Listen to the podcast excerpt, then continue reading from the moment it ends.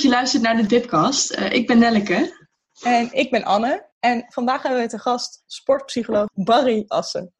Uh, welkom Barry, leuk dat je erbij kunt zijn. Um, zou je misschien iets willen vertellen over jezelf? Ja, uiteraard. nou ja, je zei al, mijn naam is Barry Assen. Ik, ik werk dus als sportpsycholoog in de stad Groningen. En dat is ook waar ik woon en werk.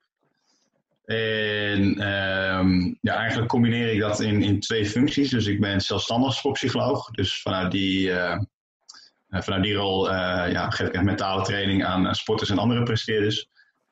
En, um, en ik werk ook op de Hans Hogeschool, alleen dan niet bij jullie opleiding, maar bij de, de, de opleiding fysiotherapie. En daar geef ik ook wat lessen over sportpsychologie. Maar ook vanuit mijn achtergrond als bewegingswetenschapper wat andere lessen over fysiologie, anatomie. Um, ja, dus dat is eigenlijk wat ik doe. Dus eigenlijk de, de, thema's die ik in mijn werk tegenkom zijn eigenlijk altijd uh, sport en bewegen en, en, en daar de psychologie van. Uh, en, en, en mensen helpen om, om goed te kunnen functioneren, optimaal te presteren. En ehm, ja, dat zijn eigenlijk een beetje de werkgebieden waar ik mee bezig hou. En, en vanuit sport maak ik ook eens uitstapjes naar, naar arbeidspsychologie. Dus ik doe ook wel wat dingetjes voor, voor arbeid. Ehm, maar mijn, echt mijn specialisatie ligt meer in de, in de sportpsychologie. Ja, echt interessant. Leuk om uh, te horen. Best wel veel verschillende dingen dus, waar je mee aan de slag kwam. Dus wel... Ja, klopt. Ja, ik, ben, ik ben ook niet, um, niet, niet direct op dit pad terechtgekomen. Ik ben ooit uh, begonnen met uh, beweeswetenschappen. Dus ik heb een, een bachelor-master beweeswetenschappen gedaan. En daarna nog een master arbeidspsychologie en een postmaster in sportpsychologie. Dus het, het is een beetje, het is niet de kortste route geweest, zeg maar, om een beroep te kunnen, kunnen uitvoeren. Dat kan wel korter. Um, maar ik moet eerlijk zeggen dat ik wel uh, dat ik het eigenlijk, ik eigenlijk wel blij ben met de, met de omweg, omweggetjes die ik heb gemaakt. Omdat je toch overal wel weer wat, um, ja, wat meepikt. En um, hoewel ik niet echt uh, werk doe als bewegingswetenschapper, voelt dat toch altijd wel een soort van als basis of zo. Ik voel me dan eigenlijk meer. Het voelt wel alsof ik ben begonnen als bewegingswetenschapper en toen naar psychologie ben gegaan. Ik denk dat het toch een klein verschil is met als je echt psychologie hebt gestudeerd en dan richting sportpsychologie gaat. Maar dat, uh, ja, ik weet niet of andere bewegingswetenschappers dat ook zo ervaren hoor, maar dat is wel een beetje hoe ik het zelf ervaar. Ja, want zijn, is dat een veel gekozen optie dat bewegingswetenschappers sportpsychologie gaan doen? Ja, zeker. Ja, het, het, um, het grappige is eigenlijk wel dat. Um, uh, of ja, in Nederland is het zo, moet ik misschien even uitleggen. Je, je kunt eigenlijk op twee manieren sportpsycholoog worden, tenminste je accreditatie als sportpsycholoog halen. Dat is um, uh, bewegingswetenschappen studeren, uh, of en dan richting sport uiteraard. En dan uiteindelijk de, de, de specialisatie sportpsychologie kiezen. Dat is optie A. En optie B uh, is uh, psychologie studeren en dan richting sportpsychologie uh, specialiseren. Um, wat, wat, ik zelf vaak merk is dat mensen er eigenlijk met name van optie B uitgaan. Dus als je zegt ik ben sportpsycholoog, dan gaan ze eigenlijk uit van oh, dan, dan ben je psycholoog. Nou, in mijn geval klopt dat, want ik ben beide. Want ik heb zowel bewegingswetenschappen gestudeerd als psycholoog, maar dat, als psychologie. Maar dat hoeft dus niet. Je kunt dus bewegingswetenschappen studeren. En daarna je accreditatie halen als sportpsycholoog als je die specialisatie uh, kiest. Dat kan. Um, en en uh, soms verbaast mensen dat. En dat snap ik ergens ook wel, omdat het woord sportpsycholoog zit toch het woord psycholoog in. Dus ergens snap ik wel dat mensen verwachten dat je psychologie hebt gestudeerd. En in mijn geval klopt dat dus.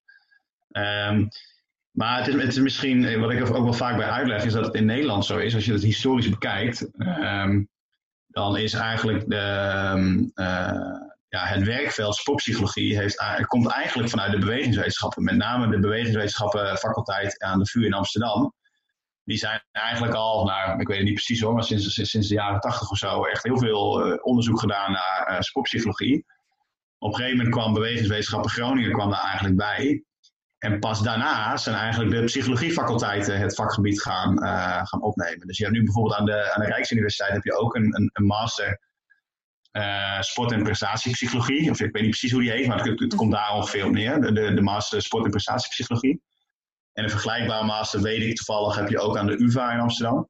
Maar die masters bestaan relatief kort. Die, die, in, Amsterdam, die in Amsterdam denk ik nu een jaar of nou, vijf of tien misschien. En die van in, in Groningen nog korter.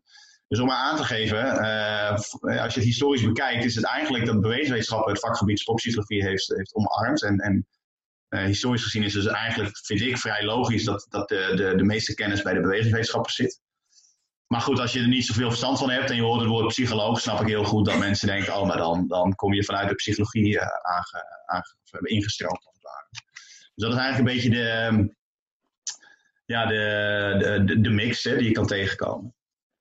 Oh, interessant om te horen, want inderdaad, als je het woord sportpsychologie hoort, dan denk je vaak van, oh, dat is iemand die psychologie heeft gestudeerd en toen sport erbij, zeg maar, als misschien master of iets anders erbij heeft gedaan. Maar het is wel nou, interessant, want nou ja, ik persoonlijk wist dat niet. Dat het, nee, uh, het dat het meest.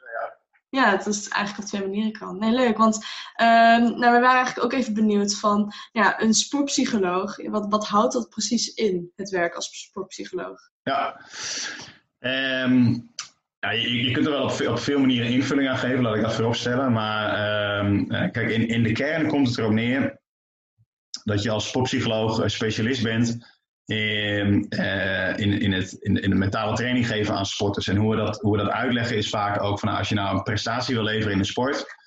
Nou, even kort door de bocht geformuleerd. Heb je dus uh, vier dingen nodig. je moet je technische vaardigheden hebben. Hè? Dus, dus, dus, dus, een voetballer die moet goed kunnen een bal aannemen. Of een hockeyer die moet goed kunnen pushen. pushen of nou verzin de voorbeeld maar. Um, dus je hebt je technische bagage, je hebt je fysieke bagage. Afhankelijk van je sport heb je natuurlijk fysieke eigenschappen die je nodig hebt. Uh, je hebt tactische vaardigheden nodig. En de vierde, dat is dus de mentale component. Dus je hebt mentale kwaliteiten nodig om goed te kunnen presteren. Nou, voor elk van die vier heb je eigenlijk ook een specialist. Dus als je naar de, naar, de, naar de technische kant kijkt, dan heb je vaak een trainer-coach die je technische aanwijzingen kan geven. Nou, kijk je naar de fysieke kant, dan heb je vaak een fysiotherapeut of een, sportarts of een inspanningsfysioloog of iets in, in die categorie. Kijk je naar de tactische component, dan heb je wel vaak specialistische coaches of videoanalisten of dat soort zaken. En als sportpsycholoog hou je dus, je dus de specialist op dat vierde, uh, op dat vierde aspect. Um, en eigenlijk is de hamvraag waar wij ons mee bezighouden, hoe kun je er nou voor zorgen dat een sporter uh, uh, het beste kan presteren, wat er ook gebeurt. Hè? Dus ook of het nou regent of zonne schijnt, of die naar voren of achter staat, of het nou de eerste of de laatste minuut is, of het nou een voorronde is of de finale voor 100.000 toeschouwers. Wat de omstandigheden ook zijn, je wil dat een, uh, een sporter uh, goed presteert. Nou, en, en eigenlijk herkent denk ik iedereen. Ik weet niet, wat is jullie sport trouwens? Uh, nou, ik ben nu net begonnen met hardlopen. En ik merk echt hardlopen, wat doe jij Nelke? ja, ik fiets vooral. Ik heb wel lang gewielrend, ja. Oké, okay, nou laten we de duursport eens een beetje als, als uitgangspunt nemen. Nee, nou Anne, ja, ja, ja, ik vermoed dat je wel herkent dat als jij je hardloopschoenen aantrekt en je, en je gaat naar buiten en je denkt van nou ik ga vandaag even een rondje lopen uh, en, je, dat je na 500 meter al zo'n stemmetje in je hoofd krijgt van, oh jeetje, wat ben ik ook eigenlijk aan het doen vandaag? Ik had veel beter thuis kunnen blijven. Het regent, het is echt niet mijn dag. En wat ben ik eigenlijk mee bezig? En voor wie doe ik dit ook eigenlijk, weet je wel? Ja, het klinkt heel uh, herkenbaar. Ja, ja. Nou, veel mensen herkennen dat wel. Dus je merkt eigenlijk al dat de gedachten die je hebt, uh, invloed hebben op de, op de manier waarop je je sport uitoefent.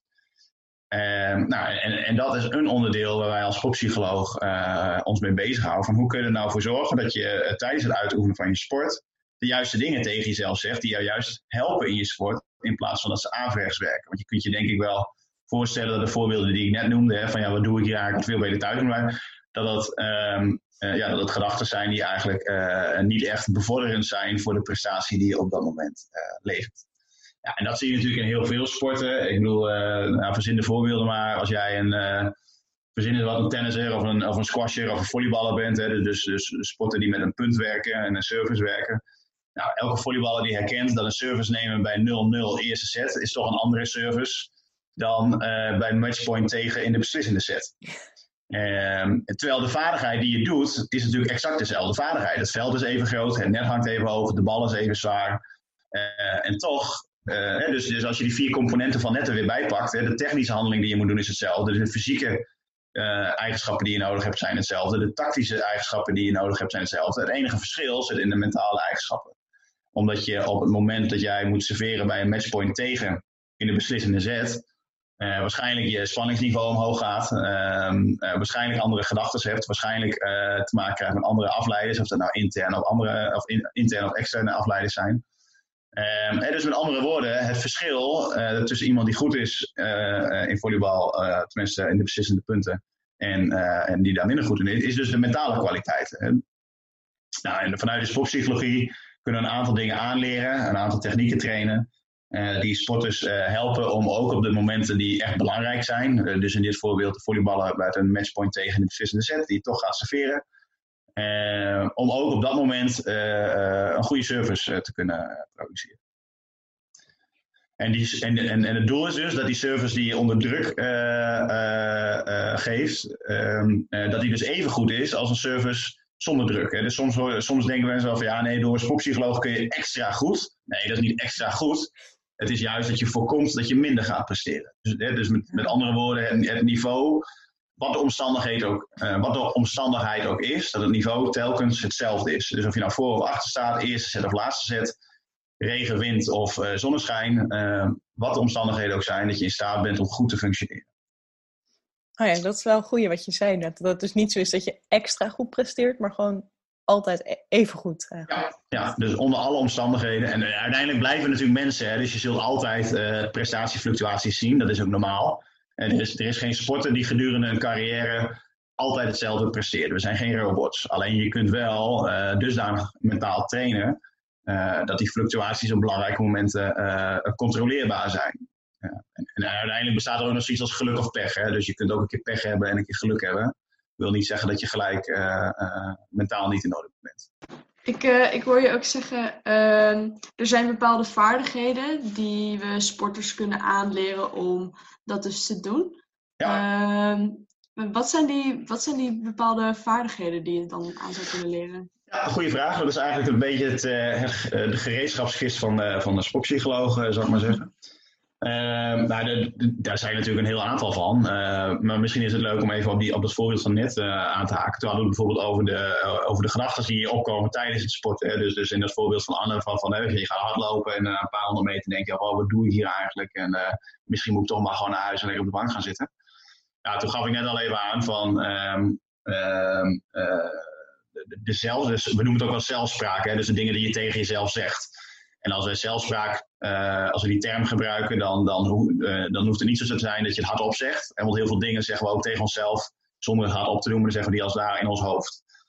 Um, en een techniek die we als sportpsycholoog uh, kunnen aanleren aan sporters, is om juist zelfspraak te gaan trainen die je wel wil hebben. Dus dan kun je natuurlijk scenario's uit gaan werken van oké, stel nou dat jij een marathon loopt en je, nou, je bent bij de beruchte kilometer 35, hè, tussen de 35 en 40 voor de mensen die het niet weten. De marathon duurt 42 kilometer en er zit alles een klassieke moment in. De, pak een beetje de, de, de, de, kilometer 5, 6, 37. Dan hoor je marathonlopers altijd zeggen, ja, dan, dan voel, je een beetje de, de, man met de hamer aankomen. En dan lijkt het wel dat alles in je lijf pijn doet en dat je helemaal niks meer kan. Nou, dan kun je natuurlijk van tevoren uh, kun je natuurlijk een, een sporter daarin helpen. Van oké, ja, stel dat dat moment komt en je, en je loopt daar bij kilometer 36 en je benen doen pijn, uh, je hartslag is hoog, je ademhaling uh, is hoog, doet pijn, uh, pijn op de borst, nou, enzovoort. Droge keel, je wil stoppen, bla bla bla. Um, dan kun je natuurlijk van tevoren een scenario met elkaar uitwerken. Van, nou, welke zelfspraak zou je dan willen gaan gebruiken? en zou je voor jezelf een aantal Uh, ja, we noemen dat ook wel keywords. Dus we hebben een aantal uh, zinnetjes of een aantal woorden uh, kunnen klaarzetten die je tegen jezelf wil zeggen op dat moment. En dan kun je eigenlijk aan twee categorieën denken. Ehm, je kunt denken aan motivationele zelfspraak en je kunt denken aan instructionele zelfspraak. Nou, het woord zegt het eigenlijk al een beetje. Dus iets als motivationele zelfspraak, dat kan bijvoorbeeld zijn uh, uh, dingen die, jou, die jij als motiverend ervaart. En dan kun je aan hele simpele dingen denken. Dus sommige, sommige sporters die zeggen dan bijvoorbeeld, ja, blijf doorgaan, of je kunt het, of je bent de beste, of... En soms krijg je van die tegeltjes wijsheden, hè, van, van de, de, de, de, pijn is tijdelijk en de roem is voor altijd. Weet je wel, dat soort, dat soort uitspraken waar sommige sporters dan inspiratie uithalen. En dus dat is meer, het zijn ook vaak persoonlijke dingen, hè, van, van wat ervaar jij al als motiverend. Um, dus dat is de ene type, het ene type. En het tweede, dat is meer de instructionele uh, zelfspraak. Dus welke instructie zou je op, op dat moment willen geven. Dus dan kun je in het hardloopvoorbeeld kun je dan bijvoorbeeld denken aan een sporter die tegen zichzelf zegt. En blijf je knieën hoog houden. Want veel hardlopers die hebben de neiging om onder, onder vermoeidheid heel erg te gaan slenteren als het ware. En dan gaat de, hele looptechniek gaat achteruit en dan, dan wordt het eigenlijk alleen nog maar uh, moeilijker. Dus, dus dan zou je bijvoorbeeld tegen jezelf kunnen zeggen: hou je knieën hoog en let op je, en let op je loopritme. Nou, dat zijn dan instructies die je zelf kan geven. Of blijf je armen meenemen. Hè? Want dat is ook vaak handig als je goed let op je armen meenemen. Dan, dan maak je het jezelf makkelijker om in dat ritme te blijven. En dus dat zijn instructies. Nou, dit, dit, zijn even een paar voorbeelden die ik noem. En wat je dan in mentale training dus kan gaan doen, is dat je als sportpsycholoog met een sporter gaat zitten van nou, wat zijn, wat zijn nou de, de, momenten dat je het in mentaal opzicht zwaar hebt? En zouden we daar zo'n mentaal plan voor kunnen maken? Dus welke, welke dingen wil je tegen jezelf zeggen op dat moment? Of waar wil je juist je aandacht op richten op dat moment? Um, om je ook door die momenten uh, heen te slepen. Want als je bij kilometer 36 van de marathon zit en je zegt alleen maar tegen jezelf: Oh, hoe lang is het nog? En ik heb geen zin meer en het wordt nooit meer wat. Ja, dan snapt iedereen dat dat niet echt een positief, uh, positieve bijdrage levert aan de prestatie die je op dat moment uh, levert. Nee, dan wordt het een hele lange, lang eindstuk van de marathon. Ja, en een marathon is al lang. Ja. Uh, maar goed, dit is even een marathon voorbeeld. Ik weet niet welke afstand jij loopt, Anne, maar dit, dit geldt nou, voor elke Zeker elke geen marathon. Geen marathon, nee. nee, nee, ja, dat, uh, de manier waarop je er net over sprak, deed me al een beetje vermoeden dat, ja. het, uh, dat dat niet zo is. Ja. Nee. Maar ik ben wel heel blij als ik gewoon lekker een rondje loop van vijf kilometer. Ja, nee, maar dat is ook helemaal prima. Ja. En, en, dat is ook echt helemaal, uh, helemaal prima. Dat is misschien trouwens ook wel aardig om even toe te lichten. Wat, want ik wil jou zeggen, ja, gaat mij meer om het, om, om het gewoon even een rondje lopen.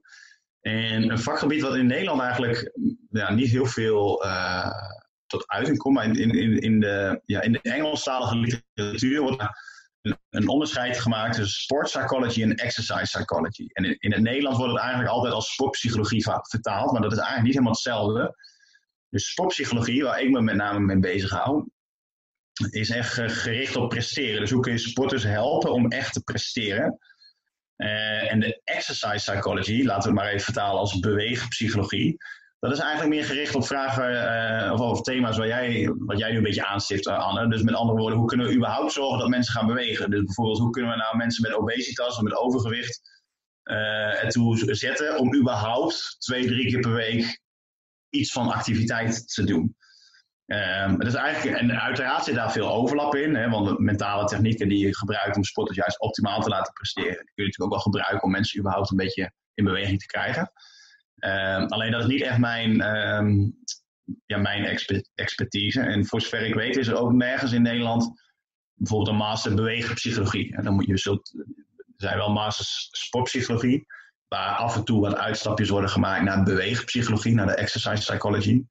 Maar um, ja, de, voor de duidelijkheid, dat wou ik eigenlijk zeggen, sportpsychologie is echt gericht op presteren. Dus hoe kun je nou mensen optimaal leren uh, presteren?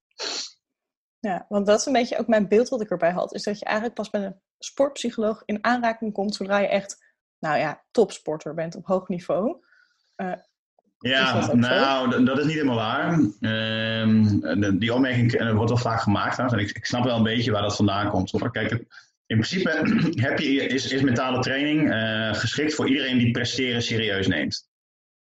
Um, dus als jij, wat je niveau ook is, als jij graag op jouw niveau beter wil leren presteren, uh, en dan met name in mentaal opzicht natuurlijk, dus de momenten waar ik net over had, dan, uh, dan, dan, dan is mentale training uh, handig. Um, kijk, in zoverre is het natuurlijk zo dat kijk, sportpsychologen kosten geld. En dus naarmate hoe hoger het niveau is waar je opkomt, over het algemeen neemt dan de bereidheid toe om te investeren in een sportprestatie. Snap je? Dus ja, de meeste amateurvoetballers uh, valt mentaal uh, van alles aan te leren.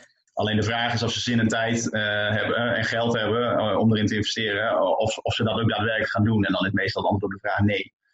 Alleen het is zeker niet zo dat ik alleen maar met topsporters werk. Ik, werk ik, echt wel met mensen die, ook wel studentensporters, ja, die toch in hun sport tegen bepaalde dingen aanlopen. En daar waarde aan echt om dat te verbeteren. En, en dan prettig vinden om zo'n traject te doorlopen. Nou, dus, dus dat kan prima.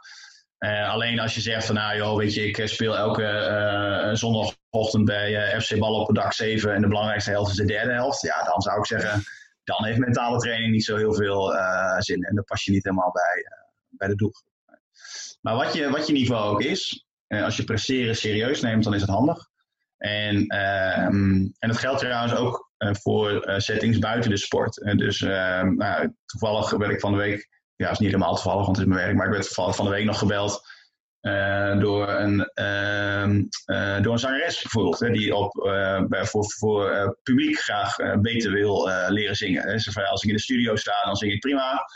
dan ben ik goed en dan verkoop ik ook. Alleen ja, in live settings merk ik toch vaak door, door, ja, door de afleiding, door de stress, door het goed willen doen, dat ik dan eigenlijk niet meer in staat ben om te zingen zoals ik maar in de studio zing. Nou, dat is eigenlijk wel zonde, want het is voor mij ook een keer teleurstellend en het publiek heeft een minder leuke avond. Dus ja, zou je me kunnen helpen? Nou, dan kunnen we eigenlijk dezelfde technieken die we in de sport toepassen, passen dan ook in zo'n geval toe, uh, nou in dit geval in de, zang, in de, in de zanger, zanger zingen, bij een zangeres ja. in het zingen. Ja. ja, nou mooi. Ook om inderdaad te zien ook dat je het voorbeeld opbrengt van de, van de zangeres. Want dat gaat natuurlijk eigenlijk ook heel erg op om presteren onder druk. Ja, ja precies. Uh, ja, absoluut. Ja, presteren onder druk. En en, uh, en, en, zeker, uh, ja, in, ik zou willen zeggen, in, in, in westerse maatschappij of zo komt er natuurlijk heel veel voor. Ja, jullie zijn student, ja, elk, elk, elke toets die jullie afnemen is natuurlijk een moment van presteren onder druk. Want je hebt de vaardigheden heb je getraind in de les, zeker als het over praktijkvaardigheden gaat. Als het goed is heb je de kennis en de vaardigheden heus wel, alleen gaat het er dan ook even om op het moment, om het te laten zien op het moment dat het het toe doet. Ja, want als een, een docent meekijkt bij een praktijktoets, ja, dat is toch even anders dan wanneer je oefent met een medestudent. Uh, ondanks dat de handeling die je doet exact hetzelfde is als wanneer je het doet met een medestudent. En dus ook hiervoor geldt weer, ja, om het even in sporttermen te zeggen, technisch, tactisch en fysiek ben je waarschijnlijk in staat om die vaardigheden te laten zien. Maar op een toets komt het er even op neer om het ook in mentaal opzicht te kunnen, uh, aan te kunnen. En dan gebruik je eigenlijk dezelfde vaardigheden als die we in de, in de sport toepassen. Ja, dus eigenlijk is ik denk dan meer aan prestatiepsychologie dan puur alleen sport. Ja, absoluut. Dus die, um, um, uh, die term wordt ook veel gebruikt hoor. Dus de uh, sport- en prestatiepsychologie. Dus ja. eigenlijk is de term prestatiepsychologie misschien wel beter. Uh, alleen denk ik dat nou, 90 of misschien wel meer, 90% van de kennis uit de prestatiepsychologie komt uit de sportpsychologie. Dus ja, wat dat betreft kun je het ook weer net zo goed sportpsychologie ja. noemen. En dat is natuurlijk ook wel begrijpelijk, want um, kijk, als je het hebt over kennis vergaren, dat doen we natuurlijk met wetenschappelijk onderzoek. En voor wetenschappelijk onderzoek is het natuurlijk wel lekker dat je een gestandaardiseerde setting hebt waar je onderzoek kan doen. Ja, dan is het natuurlijk fantastisch om onderzoek op te doen. Uh, want je weet precies wanneer en waar de, de, de, de, de hoge druksituaties zich gaan voordoen. En dus kun je exact vergelijken wat mensen onder hoge druk doen in een situatie onder lage druk. Dus het is een ideale uh, wereld eigenlijk voor, voor, voor wetenschappers om kennis te vergaren. En dat is toch iets lastiger in, uh, in bijvoorbeeld het bedrijfsleven. Want ja, wanneer ervaart nou werknemer X prestatiedruk? Dat is een heel ander moment dan uh, werknemer Y. Dus ja, dan zou je dat alweer allemaal moeten monitoren enzovoort.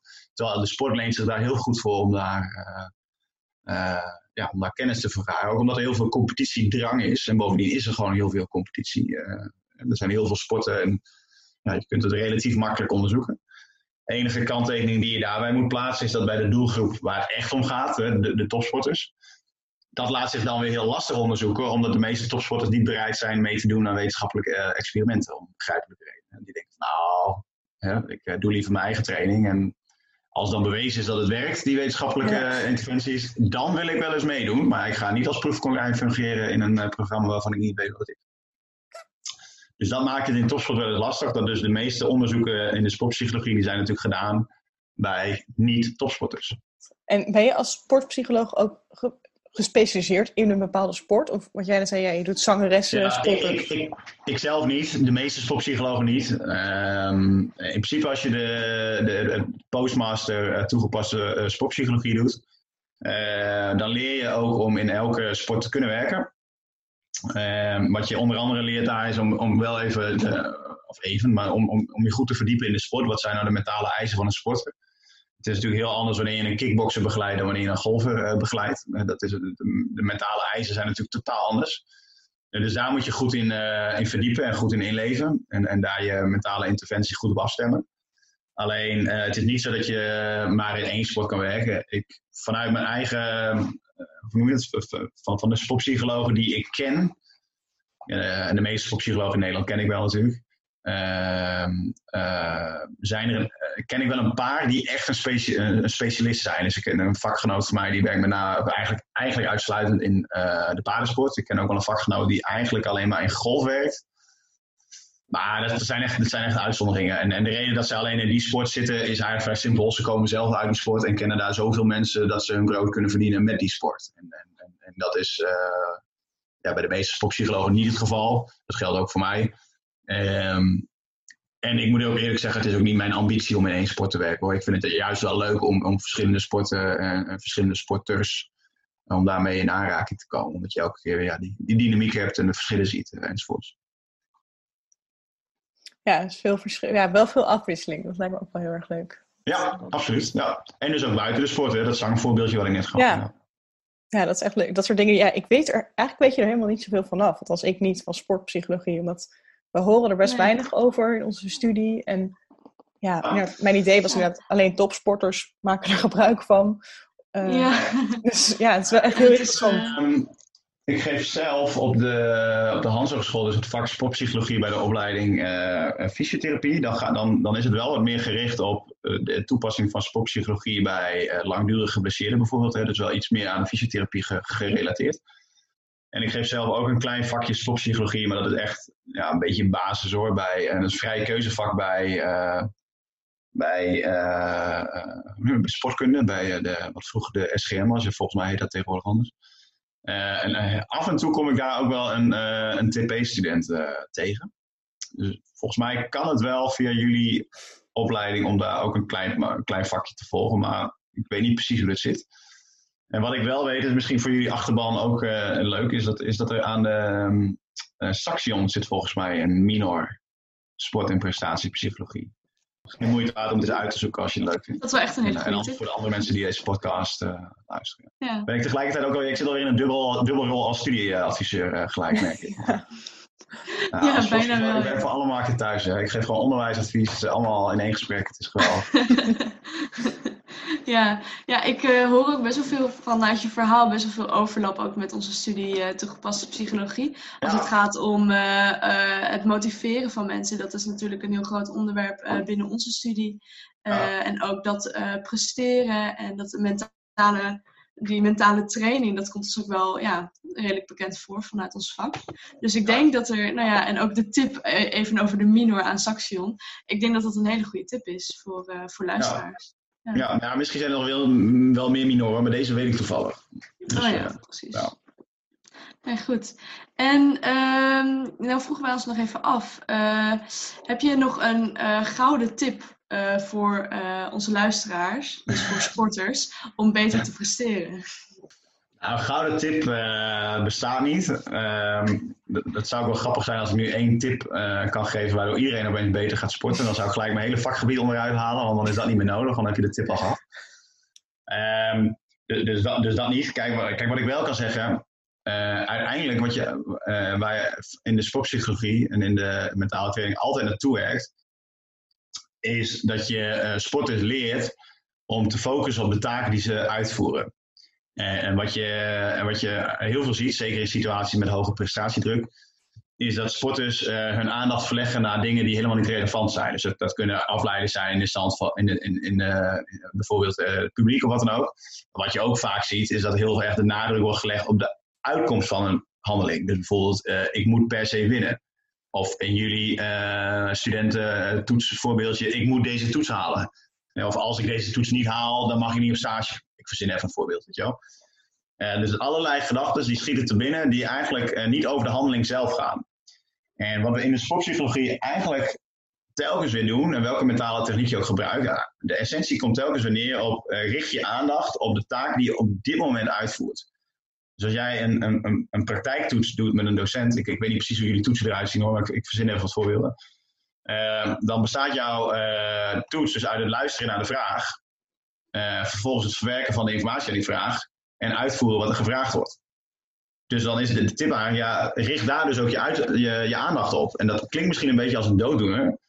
Uh, maar in, in, ik zou willen zeggen, 99% van de gevallen gaat de aandacht uit naar andere zaken. Naar, dus de, ik noem maar even een voorbeeld, de, de docent stelt een vraag. En uh, allerlei gedachten schieten te binnen over, hé, hey, maar die vraag is vast een instinker. Of ja, dit is zo'n makkelijke vraag, daar moet wel iets achter zitten. En als hij dit vraagt, dan vindt hij me vast een goede student. En als hij dit vraagt, dan denkt hij, oh, maar dan, dit zou ik toch echt wel moeten weten. Dus allemaal van dat soort irrelevante gedachten komen vaak uh, binnen. Uh, en dat is heel menselijk hoor, daar niet van. tijdens prestatiemomenten. En de kunst is eigenlijk om elke keer gewoon de situatie waar te nemen zoals die is op basis van je waarneming een beslissing te maken en die uit te voeren. En, en elke keer, ja, en ze noemen ook wel, ze gebruiken ook al vaak de term, die komt een beetje uit de mindfulness, ook in het hier en nu blijven. Hè? Dus, dus richt je aandacht op de dingen die hier zijn en op de dingen die nu zijn. En, en, en als je na gaat denken over de uitkomst, dan ben je eigenlijk meer bezig met, met de toekomst. En, je wil eigenlijk met je aandacht naar het nu. En hetzelfde geldt voor het verleden. Hè? Dus je kunt ook bijvoorbeeld allerlei gedachten hebben over oh, die bal net, die had ik eigenlijk wel af moeten maken. Hè? Die kans dat ik die gemist heb. Ja, dat is al geweest. En dus richt je aandacht weer naar de eerstvolgende paas die je nu geeft. Ik ben weer even geswitcht van een studentenvoorbeeld naar een voetbalvoorbeeld, zoals je merkt. Maar, um, en dus elke keer met je aandacht naar hier en nu. Uh, observeer goed hoe de situatie is. Uh, neem een beslissing en voer dat uit. En dan het resultaat uh, wacht je rustig af. Ja, klinkt Kun je dat als het zo zegt. Of klinkt dat te abstract? ja, nee, het klinkt juist heel duidelijk. Dat je denkt, ja, dat is eigenlijk heel logisch inderdaad. Maar ja, ik snap ook wel dat het moeilijker is om het dan daadwerkelijk te doen. Dat ja, nee, dit is wel een gevalletje makkelijker gezegd dan gedaan. Ja. Um, dus dat, dat vergt absoluut training. Maar goed, je vroeg mij van, heb je één gouden tip? Ja, en, nee. en, en, en, vandaar dat ik zeg van, nou, dit is eigenlijk wel de essentie. Van welke techniek je toepast, eigenlijk kom je altijd wel weer terug op... Zorg ervoor dat je op het moment dat het belangrijk wordt... elke keer de aandacht richt naar, naar datgene wat je aan het doen bent.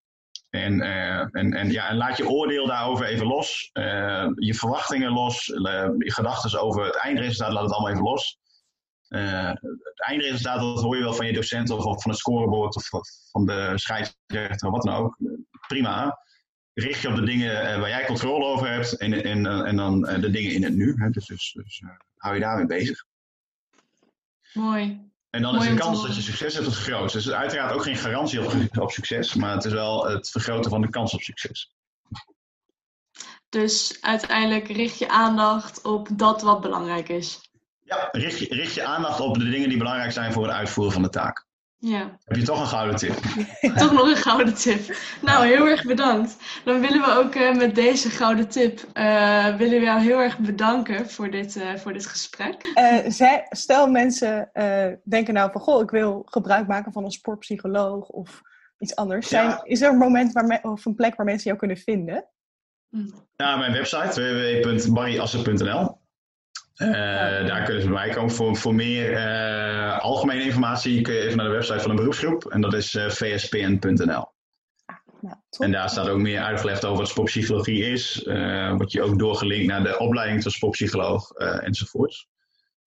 dus dat is misschien ook even een, een aardig. VSPN is de Vereniging voor Sportpsychologie in Nederland. Okay, Vandaar VSPN. Ja. Ja. Dankjewel nogmaals. En, heel graag gedaan. Heel interessant om allemaal te horen. Veel nieuwe dingen voorbij horen komen. Nou, fijn om te horen. En dan, uh, uh, nou, uh, fijne dag en een fijne podcast. En voor de mensen die hebben geluisterd, leuk dat jullie hebben geluisterd. Ja, ja. inderdaad. Elke maand posten wij een Pipcast op Spotify. dus hou ons vooral in de gaten. En heb je nog leuke tips voor ons of heb je zelf een idee? Laat het ons vooral weten via Instagram en Facebook.